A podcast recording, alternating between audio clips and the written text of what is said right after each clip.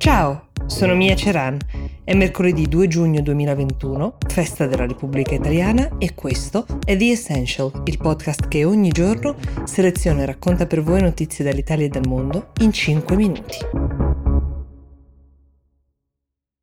C'è una notizia che più di tutte le altre sta facendo discutere l'Italia intera in queste ore di festa, è la scarcerazione di Giovanni Brusca. Chi ricorda questo nome probabilmente rabbrividisce nel sentire che il braccio destro del boss della mafia, Totò Riina, reo confesso, artefice di innumerevoli omicidi, sia a piede libero dopo 25 anni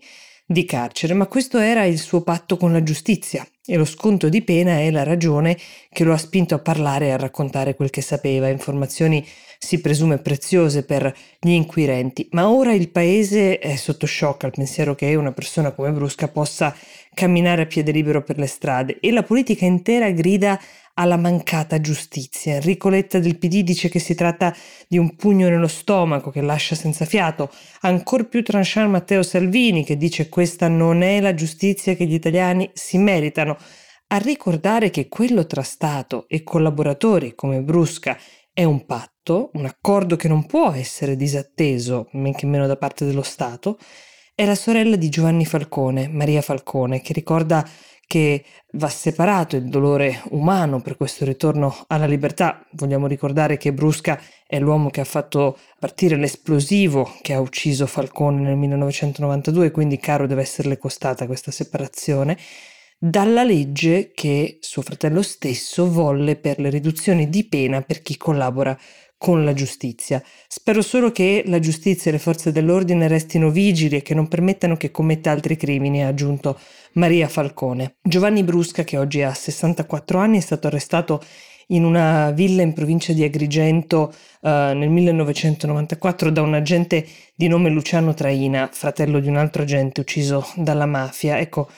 Traina ha commentato dicendo non perdonerò mai Brusca perché non penso che lui abbia mai detto l'intera verità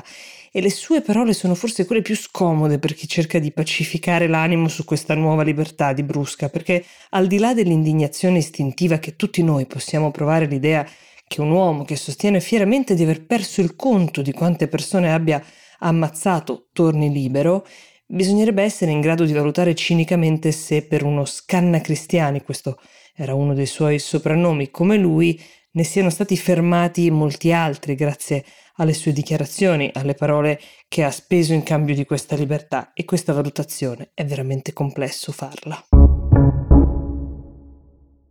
Immaginate di essere davanti alla televisione, di sentire i vostri esponenti di governo, un capo di Stato, i ministri dire scusate, abbiamo sbagliato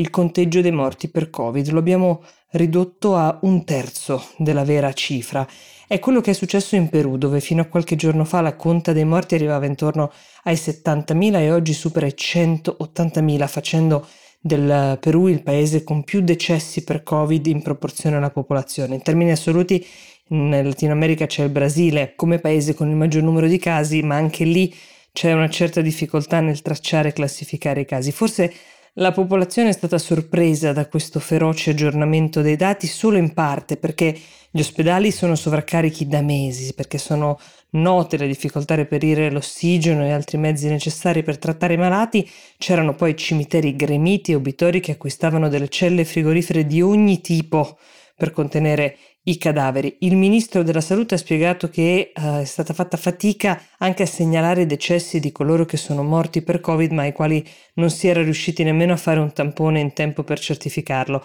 Una confessione abbastanza tragica, ma Violetta Bermudez, che è il primo ministro peruviano, ha voluto dire che era dovere del governo aggiornare queste informazioni sullo stato reale della situazione. Ed ora i cittadini peruviani restano in attesa di un piano. Vorrei provare a chiudere con una notizia che lasci un minimo di speranza. In questa giornata forse potrebbe essere quella che la Gran Bretagna per la prima volta dallo scorso luglio ha annunciato una conta delle vittime di Covid pari a zero nella giornata di ieri, quindi niente morti legate a test positivi degli ultimi 28 giorni, mentre sono 3.165 nuovi casi, quello sì, però sicuramente un dato importante frutto anche, come sappiamo, di un'imponente campagna di vaccinazione. The Essential per oggi si ferma qui. Buona festa della Repubblica. Noi ci ritroviamo domani.